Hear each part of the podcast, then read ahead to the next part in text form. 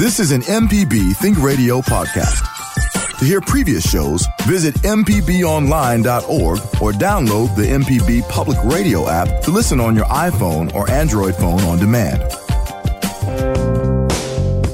Do you drive a vehicle? Then you'll find AutoCorrect helpful, especially on Coach Charlie's Tip of the Week. Listen to our podcast with me, Coach Charlie Melton, on any podcasting platform or on the MPB Public Media app.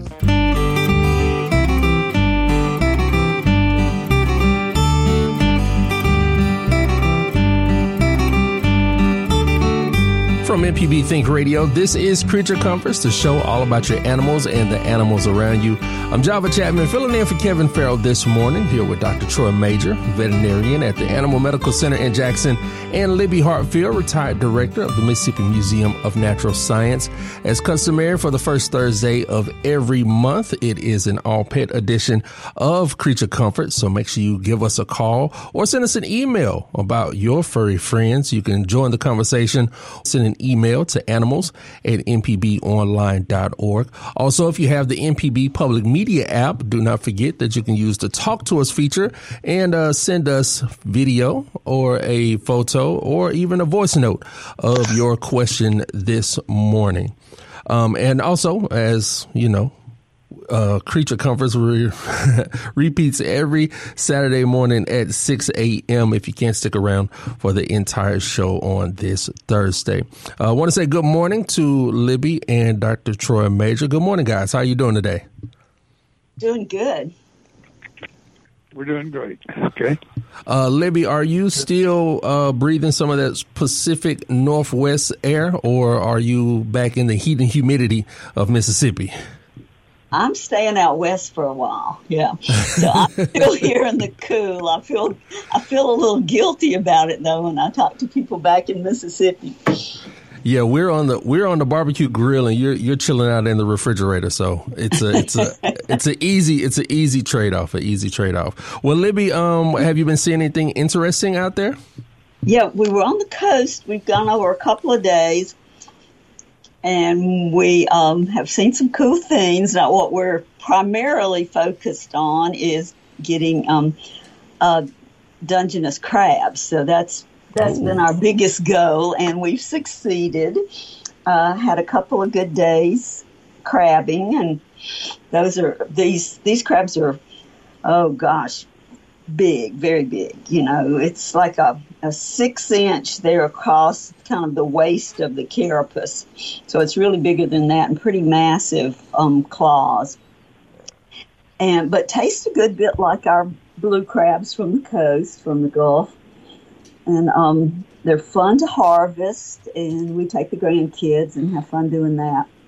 And while we're there, of course, we get to play on the beach and it's a different beach than we'd see in Mississippi, very rocky. Uh, we watched um, pigeon guillemots, which is a cool little seabird that nests under the bridge there at Waldport, Oregon. So we got to see a lot of those and saw bald eagle and great blue herons and belted kingfishers just like we would most any wetland. So um, had a great time out there. Well, it's always interesting to see the differences between, you know, uh, what's happening in that part of the country and um, here in Mississippi. If you could point out one clear, I, I don't know if you've uh, mentioned this before, but if you could pick out one clear difference, um, what, what, what would you say that is, Libby? Oh gosh, that's hard to say, but um, just the the mountain air, you know, the drier air that that makes an immediate difference. You take in a, a deep breath, and it's um, dry air as opposed to moist air. Although when we come in the winter, it, it is a lot more humid. It's pretty much just as humid as it is in Mississippi in the winter. But in the summer here, we get a, a a cooler breeze pretty much all the time. It's very seldom that there's not a little bit of a breeze, and of course that's different than from my part of Mississippi. I guess if I was from the coast, I wouldn't feel that way. But uh, there's so many similarities. Of course, we can look up when we were on the water there. We could look up and see mountains, and that's you know fun because it's different. I think Mississippi is just as beautiful, but it's a, certainly a different kind of beauty. Yeah, I'm I'm of that same that same vein. It all uh, both areas are equally as beautiful. Even though I've never been out to the uh, northwest out there, but it's just it's just different. That's all. It's just different, and it's observably different. Um, now, what what has not been different over the past couple days, weeks, and even months is these uh, high temperatures, Doctor Majure. And I'm curious, have you seen an uptick at the clinic um, of pets coming in with uh, heat related? um, injuries or illnesses. Um, I mean, because these these temperatures are are not anything to play with, even when it comes to our pets. Absolutely right, and uh, a lot of the stuff we're seeing has to do with the temperature of the asphalt or concrete, people walking their dogs, this sort of thing, and everybody needs to be aware that if you can't put your hand and hold it down on the concrete or the asphalt, that your dog is going to get burned if you're walking any distance with him. So stay on the grass. And it's really amazing how dry it's gotten. Uh, you know, just we've really only had the what 100 degree or close to 100 degree temperatures for the last week and a half, I believe. But uh, things are drying out rapidly. Uh, dust is occurring, which we didn't have earlier. And you'll notice some trees are just not going to be tolerated to this high temperature. Some of those are starting to die. We'll see some some brown and red already, and a lot of leaves are falling. So it's been quite quite hot. I'm sure in the car that temperatures if in a closed car approach 130, 140 degrees, and that can spell death to any pet that's left in a car for just a short period of time. So most of our listeners are aware of that, but don't uh, leave your pets in the car. Same thing, obviously, that you would do for a child. You don't leave a child in the car, uh, in a locked up car. So anyway, we've seen some heat stroke, uh, heat exhaustion. Uh, most of the time, it's been, uh, and at our clinic, has not been fatal, but it can be, especially if the temperature stays at a high level for any short, any, you know, period of time. Now I got to ask this question, Doctor Majure. When it comes to comes to dogs, you know they are sweating through their through their mouth, through their tongue. Do you? I guess when when the dog almost akin to a person, when a dog stops panting, um, and it's the same way a, a, person when they start stop sweating, then it's a it's a it's of great concern, and they could be overheated. Absolutely, and one of the things that uh, we mentioned about heat stroke is you don't bring that temperature down real rapidly, like uh, putting the dog in ice water, uh, maybe some tepid water just to cool down a little bit. Uh, if a dog is going through true heat stroke or heat exhaustion, I suggest getting it into your veterinarian. Uh, could be uh, needing IV fluids uh, it just depends. And you're right, though. If the dog's not panting uh, and is getting hot, heat exhaustion, certainly you can understand that. So, you know, use common sense, too, when you're out. Uh, even in the afternoon, uh, I would not be playing uh, ball or frisbee, this sort of thing, with your dog for any length of time simply because it's hot. Most of the dogs that are house dogs – they'll go out and say, "Hey, I've got to come back in. I, I enjoy enjoy something a little bit cooler." And the dogs that are outside are maybe a little more acclimated to it. Just make sure they've got plenty of water and a shade source. That's most important for the dogs that are outside. And I know some people have got fans set up on the patio, or and one person I know has an air conditioner in the doghouse. Oh wow! So, no, that's yeah, that's fancy. Right. Well, you know, realizing that the heat that we have, but hydration is most important. If if a dog or cat is deprived of water in this heat, they're going to have a problem. Uh, cats, uh, I've always said you never see a cat running down the street on a hot day. They're usually uh, hiding somewhere in a cool place, under a house, under a shade tree, somewhere. Where sometimes dogs, if they get out of their enclosure, a pen, they may run for quite a while, uh, even in this hot hot weather. Unless, incidentally, incidentally, Libby, I've seen quite a few hummingbirds. I guess they've uh, nested, and these are young birds, but uh, I've got two feeders and uh, some honeysuckle that's still blooming, and they're pretty active. Uh, they kind of slow down in the heat of the day, but have seen probably five or six separate uh, hummingbirds, which always uh, love to watch them. Yeah, they, you know, Troy, that they almost scare me the most in the extreme heat. Those little bodies just seem like they could desiccate so easily, but they they're tough. Absolutely, and I think they know when to get in the shade or whatever to do. But I can envision on one of my feeders so that that uh, sun gets the uh, the uh, nectar that we've got there quite hot. So I'm sure they avoid that when it gets at that temperature. Yeah. Well, it is an all pet day here at Creature Comfort. So please call and share. And let's uh, go to the phone lines um, this morning before we take our first break for the hour and speak with Vicki on the Gulf Coast in Gulfport. Good morning, Vicki. Good morning. Go ahead with your question. Okay. I wonder if probiotics are a good idea for my dogs. Good question, Vicki. I think more and more people are using the probiotics. I use them especially when there's a skin issue, uh, regardless of what kind, but it seems to help. And uh, I think that there's more evidence now that probiotics, even in people, if used properly, uh, can help strengthen and can help be an immune, help you know, help the immune system. So I, I agree that probably probiotics are excellent. They should be used uh, if you can. And some of the foods uh, prepared with probiotics in it, so you might might check those out as well. Okay, thank you very much. Thanks for your question. Yes, thank you, Vicky, for getting us started this morning, all the way from Gulfport. That is a great question. Now, I do have an email here, and um, this is a, a good one for me because my parents are new puppy puppy parents, and I had the pleasure of having um, Mocha.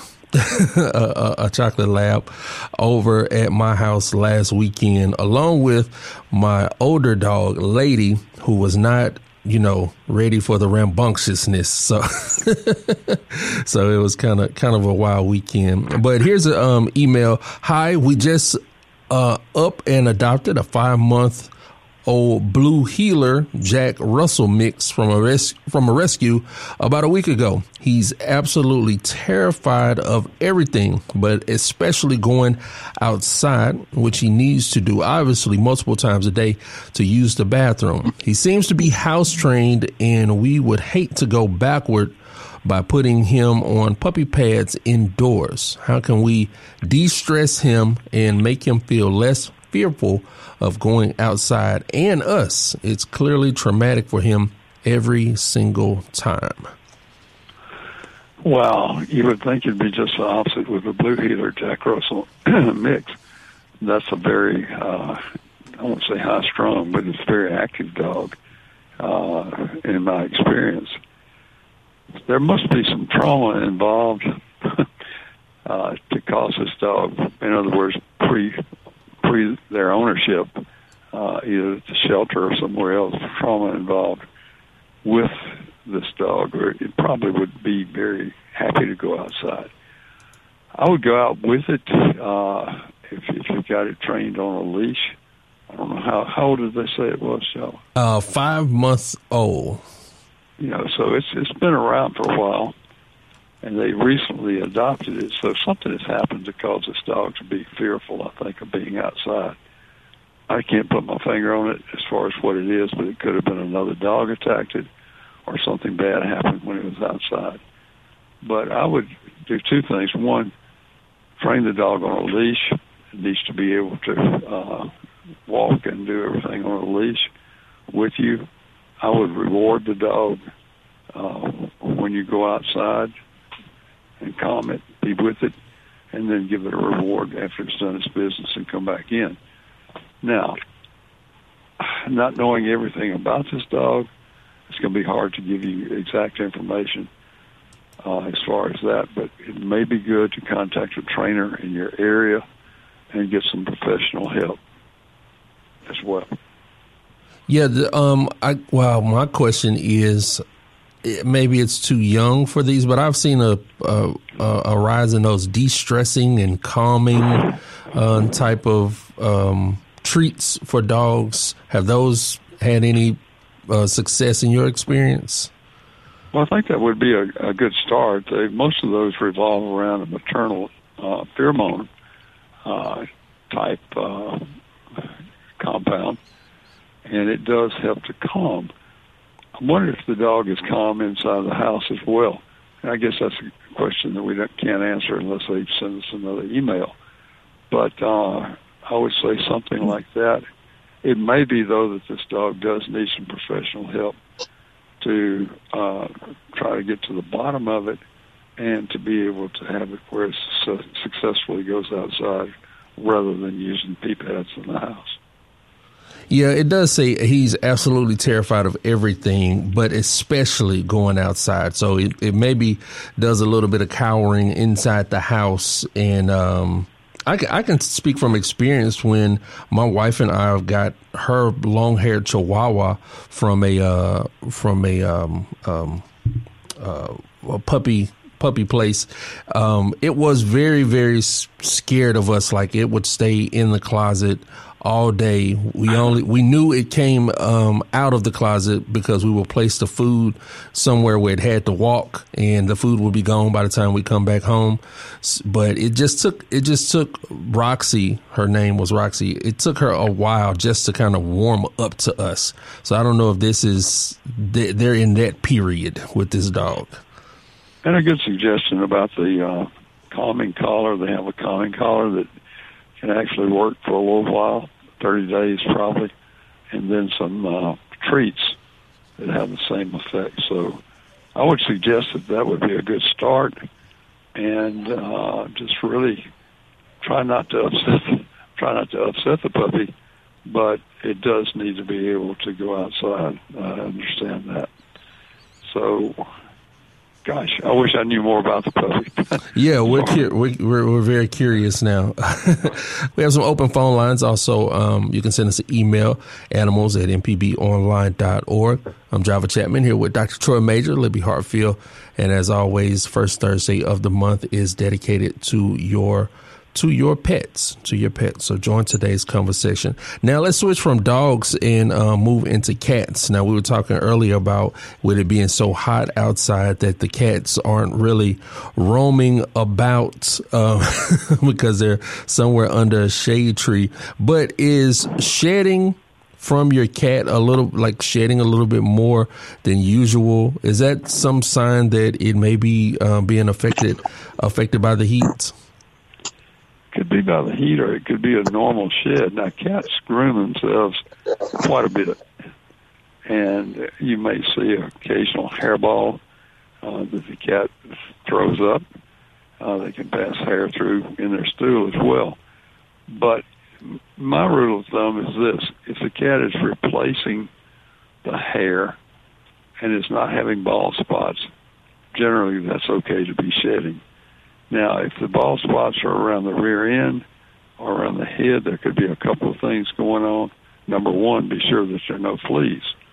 That can cause a cat uh, to lick excessively and remove the hair. The cat tongue can actually act like a lawnmower, if you will, and can just shear off hair. It's got, if you felt a cat's tongue before, it's fairly rough. And it, it will actually, uh, they can take hair off they call it fur mowing. Uh, but that particular thing could be a, a condition that needs attention, but be sure that there are no fleas involved. Now, with the weather being so warm, how's the flea? I guess from things you've seen in the clinic, the uh, flea and tick of this uh, this summer. How how has that been? You know, you think that maybe the hot weather would slow the fleas down and ticks as well. I would say this that uh, they are they are what occurring unabated. they're, they're just there's plenty of them, and uh, they the warm weather or hot weather just encourages the life cycle. You get the eggs, you get the you know they pupate and you get larvae, and then turn into a flea. Uh, and it's a, it's a constant cycle, and you can get the fleas in your house. Uh, and you know, ticks are another story. We have so many deer around here. You used to think that you wouldn't see that many ticks, but literally have a uh, fawn, still got his spots. I say in my backyard, we've got a little woods close by, and I, I'm always amazed at how fast those baby deer can run. And always remember when you see a baby deer, leave it alone if it's, if it's trying to hide. The mother is close by. Uh, and that's not always the case. There could be something wrong. Something could have happened to the mother. But yes, it's, it's always amazing to see those little little little deer. And deer are a source of, of ticks certainly that can spread in your yard uh, or in the woods where your dog might go, dog or cat. Now, Dr. Majure, when it comes to flea and tick control, in your professional opinion, uh, pills, collars, topical applications, what uh, does it really just depend on the dog or the? I mean, depend on the dog or the cat, the the breed of what's going to really work the best. Right. I guess I always say what works for you, what works for you on your cat or dog. There's some excellent uh, pills uh, that are given. Uh, one of them lasts for three months for that particular pill, and it's excellent against fleas and ticks. Some of the heartworm preventives have flea and tick medication in them. So they're topicals. Uh, cats, a lot of times we use the uh, topicals on the cat simply because a lot of people can't give that cat a pill. And uh, seems like the, the topicals work best there. But uh, whatever works for you and is taking care of the problem. Uh, we're in Mississippi. We're going to have fleas. We're going to have ticks. Fleas primarily and you've got to do something about it to keep your pets from being miserable. Because in my experience, the, the, the grocery store has plenty of options, but none of them never work for my for my pets. Those putting it on well, the, on the shoulder blades down the spine. I guess maybe I don't apply it correctly or or what, but it just doesn't work for me. That's the test. Some of the uh, some of the topical flea control has have been out for a long period of time. And I think in certain areas the fleas have resistance built up. You know, if you do something long enough to an insect, uh, they're going to build up some resistance, and fleas are no exception. But there are things that can be given to them that they haven't. And uh, there's there's a pill, for example, you can is, is short acting, but you can give it and fleas start dying like within uh, 30 minutes or less, and but it only lasts for a day. But in many cases, that's enough to get get under control, and then use something else, you know, for for more long term. But uh, yes, they are. And what works for you? Um, there are some collars that work well. Uh, there are some of the collars that uh, used to cause some reactions, this sort of thing, but there are some good collars out there now. You're listening to Creature Comforts here on MPB Think Radio. I'm Java Chapman, filling in for Kevin Farrell, here with Dr. Troy Majure, veterinarian at the Animal Medical Center in Jackson, and Libby Hartfield, retired director of the Mississippi Museum of Science. It is a pet day, and we're looking for your pet questions. You can join today's conversation email animals at mpbonline.org. Also, don't forget about that MPB public media app and the brand new Talk to Us feature. It's a great way to send us videos, uh, voice notes, pictures, and, um, you know, maybe it'll help you out this morning if you have a pet question. It is an all pet day as it is customary for the first Thursday of every month. Now, Dr. Majure, this is probably a very general question, but for new puppy owners, um, it may be a cause for an alarm. it says, My dog seems to be eating a lot of grass lately. Is this normal behavior? Um, and why, why, why are they doing that? that is kind of a, a generalized question, but the questions I would have is number one, is the dog throwing up or having diarrhea? Okay, because sometimes when they have a GI upset, they will uh, eat uh, a lot of grass. Uh, I would certainly hope that you haven't sprayed your yard with any uh, chemicals or anything like that, which certainly the dog could, could cause some problems. But yes, they, there's there's a whole list of reasons why dogs and cats uh, will graze, so to speak. Uh, I think sometimes they, they want a little bit more roughage, maybe. Uh, there's a theory that uh, the phytonutrients in grass, the animal, uh, dog or cat knows that. I don't know about all the different theories, but a lot of times when they're eating grass, they do have a GI upset, so be good to watch closely. Uh, and certain cats, especially, will pick out certain types of grass and they will graze selectively. So, anyway, it, it does occur, and if it's not causing a problem, I'd say fine. However, uh, if it is causing diarrhea or vomiting, there's got to be an underlying cause making them want to do that. That's always funny to me how the dog knows to go and because um, I've always heard that when a dog eats the grass, they do have an upset stomach. But how does the dog know that the grass is the remedy? well, there's got to be a, some connection between an irritated stomach, let's say, or and a lot of times they'll eat grass and then throw up. So that is certainly a possibility that they already are irritated, and that if something tells them that they can do that, it may act as a purge. In other words, if you're talking about purging the system, that that may be what the grass does. Okay. Yeah, but I know I had to learn that the pink stuff helps my upset stomach. So how did they just they just knew? now we do have a um a, a email and it reads um we adopted a female puppy last year who is now a little under uh, 40 pounds and is one and a half years old. She is as sweet as she is hard headed. she looks as though she may have a little spaniel in her and uh, have said she looks just like a generic, oh, Mississippi bird dog. Over the last couple months, she has begun urinating when she sees someone she loves. She gets very excited and happy and then urinates. When we think she will see someone who we will, who we think will make her excited, we try to take her outside, but it is so hard to always remember, especially, uh, when kids are around. Now, I've seen this with my parents, with my parents' puppy. Is there any suggestions? Um, love your show and thank you. Well, that's always a difficult uh, question to answer, uh, simply because a lot of times it is a if you okay.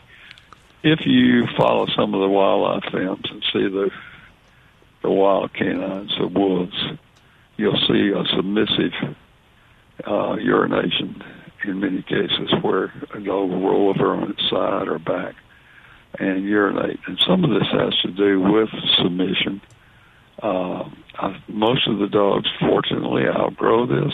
But I think they said this dog was like a year and a half. A year and a half old, yes. Right, which is getting getting on up there. I I doubt if it's a medical problem with this, but it's more psychological, and it is, in my opinion, a submissive act, uh, especially if they do it with the owner, uh, whatever you want to call the parents. Uh, if they're doing it with them, certainly that is. I would try, if possible, to distract in some way before, like if you're coming home and she's excited, uh, maybe have a treat in your pocket that you could give her before she does this and distract her or take her outside immediately. Hopefully that would help some.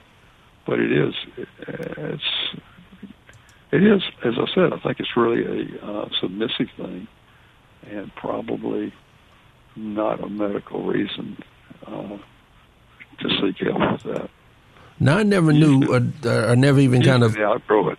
Yeah, thought about it as being a submissive thing because, like I said, I've seen this with my parents' um, new puppy Mocha. Uh, she does get just kind of overly hype, as I say, and then next thing you know, it's like, oh, what am I stepping in? Like, right, and sometimes they will roll over on their side uh, when that happens pee. So, if anybody's got any suggestions on that uh, that's listening, I'd appreciate some help. But I don't know that there's something specifically that you can do unless it's getting her away from the situation, you know, immediately. But it's usually when somebody comes in, uh, somebody even new. Now I'm not sure if she's always this dog is doing that, but a lot of times it's just the owner. I see it here at the clinic uh, fairly often, but usually it's in a young dog, and most of the time they outgrow that. Yeah, that's really interesting because both of my dogs do that, uh, but they only do it with me. Like when my wife comes home, they're excited, but they don't they don't pee on the floor. But when I come home, it's every time just about that they pee on the floor. They know you're the alpha, Abram. That must be it. I'm going to tell my wife that that they they're submissive to me, but not her. no, I don't know if you want to tell her that. Probably a good idea. You don't want to keep that to yourself. It's an all pet day here at That's uh, a good point. at Creature Comforts. We do have some open phone lines. This is a this is a rarity. Pet Day uh, is usually a popular day. We've only had one phone call today, but don't let that discourage you.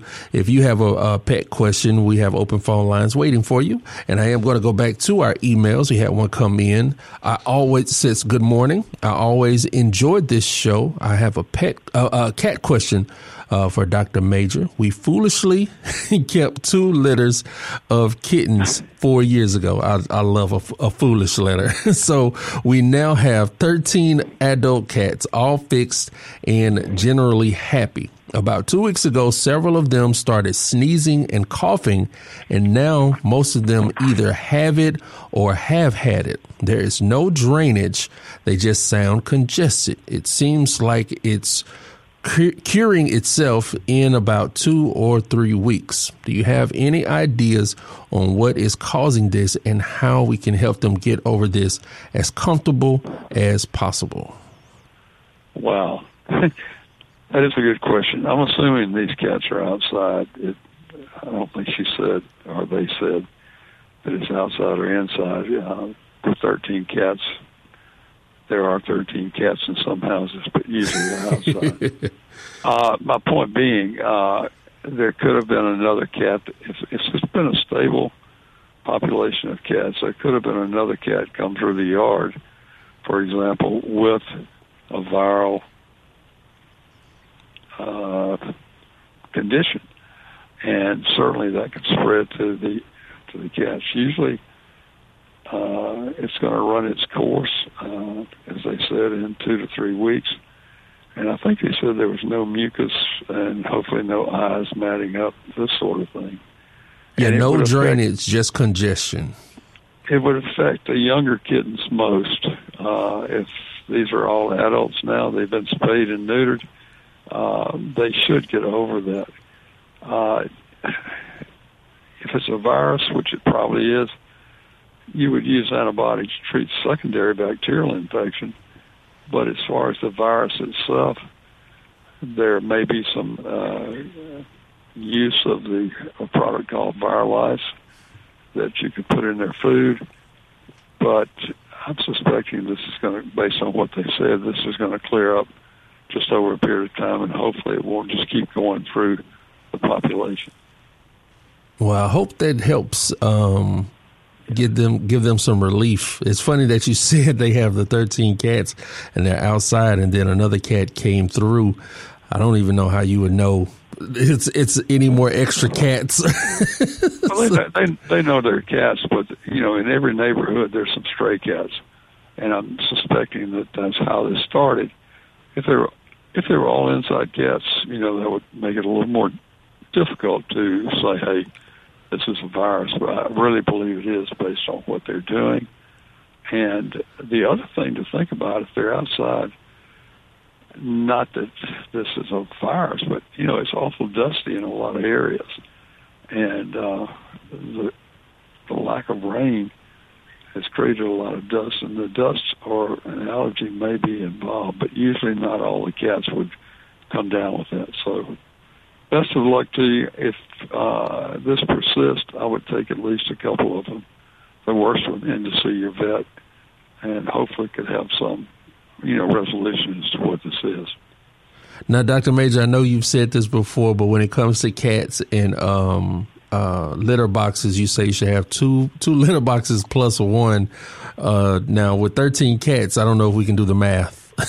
That's the reason I'm thinking they're probably outside. Yeah, that's a lot of that's a lot of litter boxes, a lot of cleanup. in the typical uh, inside situation, it is good to have one litter box per cat plus one. So, in other words, if you have three cats, it would definitely be good to have four litter boxes.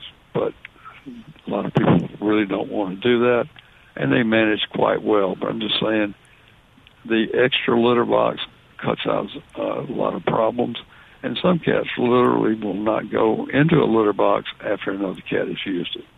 So that's that's a possibility.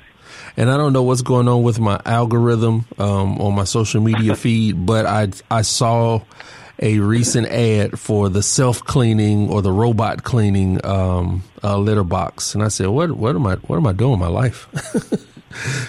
right. Well, for some people that works.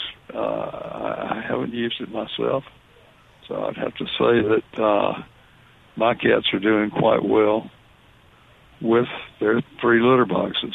anyway, I have two cats, and uh, you know, and it's also good if you can to clean the litter boxes out every day. I mean, that makes a big difference as well.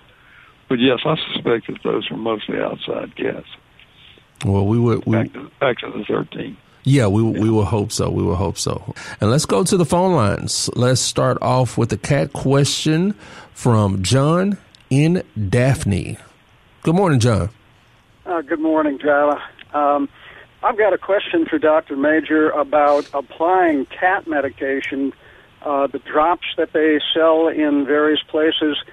I've got a um, short-haired tortie who was part uh, a number of years ago of a cat colony and uh, anyway, um, she's found a way to uh, relieve herself of some of the problem of fleas. Uh, I'll see her scratching when it's bad, and then she goes and finds a um, a patch of dust in the street that uh, you know everybody has in every neighborhood, and she'll roll around in it, which is kind of counterintuitive because cats are supposed to be so clean. But uh, apparently, that helps her with her fleas. Now, the problem for me is I try to help out by applying those cat meds, the the once a month uh, drop drops that uh, you get at the store. But if she's going to go out and roll in the dirt, that completely erases the help that I'm, you know, trying to provide for her. Um, is uh, the only the only solution I think I can find is to wait for a rainy day, so that there is no dust. Can, can Dr. Majures uh, suggest how I might solve this problem? Well, that's always a good thing. Is she is she feral or is she pretty much able um, to? Uh, she, she's pretty tame. She's uh, mostly an outdoor cat, but um, you know she's affectionate and uh, can sleep good. indoors when it's cold. Good. My suggestion is this: I would use one of the alcohol-based uh, uh, flea medication, uh, actually Revolution would be one here advertising Revolution, but uh, Revolution, and I would put it right at the base of her skull first of all, uh, so she won't be able to be at the base rather than spreading it down the back. Uh, put um, it at the um, base, okay. right, right at the base, at her neck, you know, right where the skull joins the neck. Because a lot of cats, when you put the medication on, will turn around and lick it and I've seen cats create a uh, hairless area between their shoulders if you put it there. So that's my suggestion there. It goes away quickly if you have a kennel you could put her in or keep her in the house. Uh, it should disappear within and be absorbed into the skin within a matter of a couple of hours. So you could do that, and okay, uh, they would solve, solve the dust problem. Okay. Um, uh, should I? Uh, is there any way to use some of the cheaper brands? I tried using. I think it was Sergeant's or Hartz one time, and uh, it was as if I had dropped molten. Uh, uh, put a drop of molten metal on her. She went nuts, uh, and so I, I stayed away. Right, a lot of cats can't handle certain ones, and I know what you're saying. They seem like it burns them for some reason. I've not had that problem with the Revolution uh, but it, it is an alcohol base as opposed to an oil base. Because oil base um, flea medications will stay there for a while. I can see that'd be quite a mess if she went out and got in the dust. So uh, it's not terribly much more expensive. It is more expensive probably than what you would get over the counter at Kroger or whatever. But I would suggest trying that. You can, I'm sure you can get just one and try it and see how it does. Okay. Thank you very much. Appreciate your question. You take care. We appreciate you, John, for calling in this morning. That was a, a, a great question because I always have those questions about those kind of store bought brands um, from you know the grocery store or the the drugstore. Let's let's keep on the phones before we run out of time this morning. Let's go to Mikey in Mobile. Good morning, Mikey. Good morning. I have an uh, kind of the other end of the puppy thing uh, that I'm trying to uh, maneuver here. Um, uh, my sister passed recently. She was uh, 65, and uh, she, uh, she two of her dogs. She had rescued a lot of dogs, so she there were a lot of dogs in and out. Um, the dog that I'm talking about that we have not been able to. We're looking for a good, the best possibility for him, of course. He's uh, he's called Little Bit. He is five pounds of um, uh, peanut colored, even his eyes, little dog that looks like a tiny greyhound to me. Um, he's male, and the reason that I can't take him is because I got a little dog that's about the same age and, and about Chihuahua also, and they don't get along. So, um, uh, other than um, it, my brother, who's a bachelor and, and works 80 hours a week, doesn't have a lot of time to take care of a dog. And as I say, you know, the the conflict between him and my my dog um, uh, doesn't work out. So other than taking some of my sister's clothes, sheets, and towels over to, he's temporarily staying with my brother, by the way, in the kitchen. Um, uh, and uh, having our puppy pads a good thing for him. He was not. He was an indoor outdoor. He was spoiled rotten. He was a mama's boy, definitely. And what sorts of sources, other than the veterinarian whom I will be speaking with today, um, when I pick up the uh, uh, systemic uh, uh, Simparica, I think it is, which has worked great for my dogs um, uh, because it's flea season and it's mobile. Um, what do you, what what else can you advise me of, please, Doctor Troy? So the real problem is the is he like doing okay at your brother's, or is there? As far as I know, as far as I know, yes, he's uh, um, he he was left because his um, uh, Belle, his other the the other of her dogs at the time of, of this happening. Um, has already been adopted. She was adopted immediately, and so he's he spent time alone, and that's what I'm concerned about: how much time he's spending alone. Understand. I think you were right in maybe taking some of the clothes or some some uh, what should I say artifact or a bed or whatever that, that was from from your sisters uh, to help with the transition. Uh, how old is this dog? about uh, nine years old. Okay. And it's going to be difficult, you know, to change, and it's unfortunate that uh, he can't go to a place where somebody is going to take care of him and be there with him, you know. And uh, that's that certainly is an issue. But I would try what you said, take some clothes and this sort of thing, and see if that helps. Okay. Well, hopefully you can get some help with that situation, Mikey. Um, the Mobile area, if you're looking for a, a, a Chihuahua, a nice homes, or you know want to help Mikey out, uh, go ahead and activate out there in the Mobile area.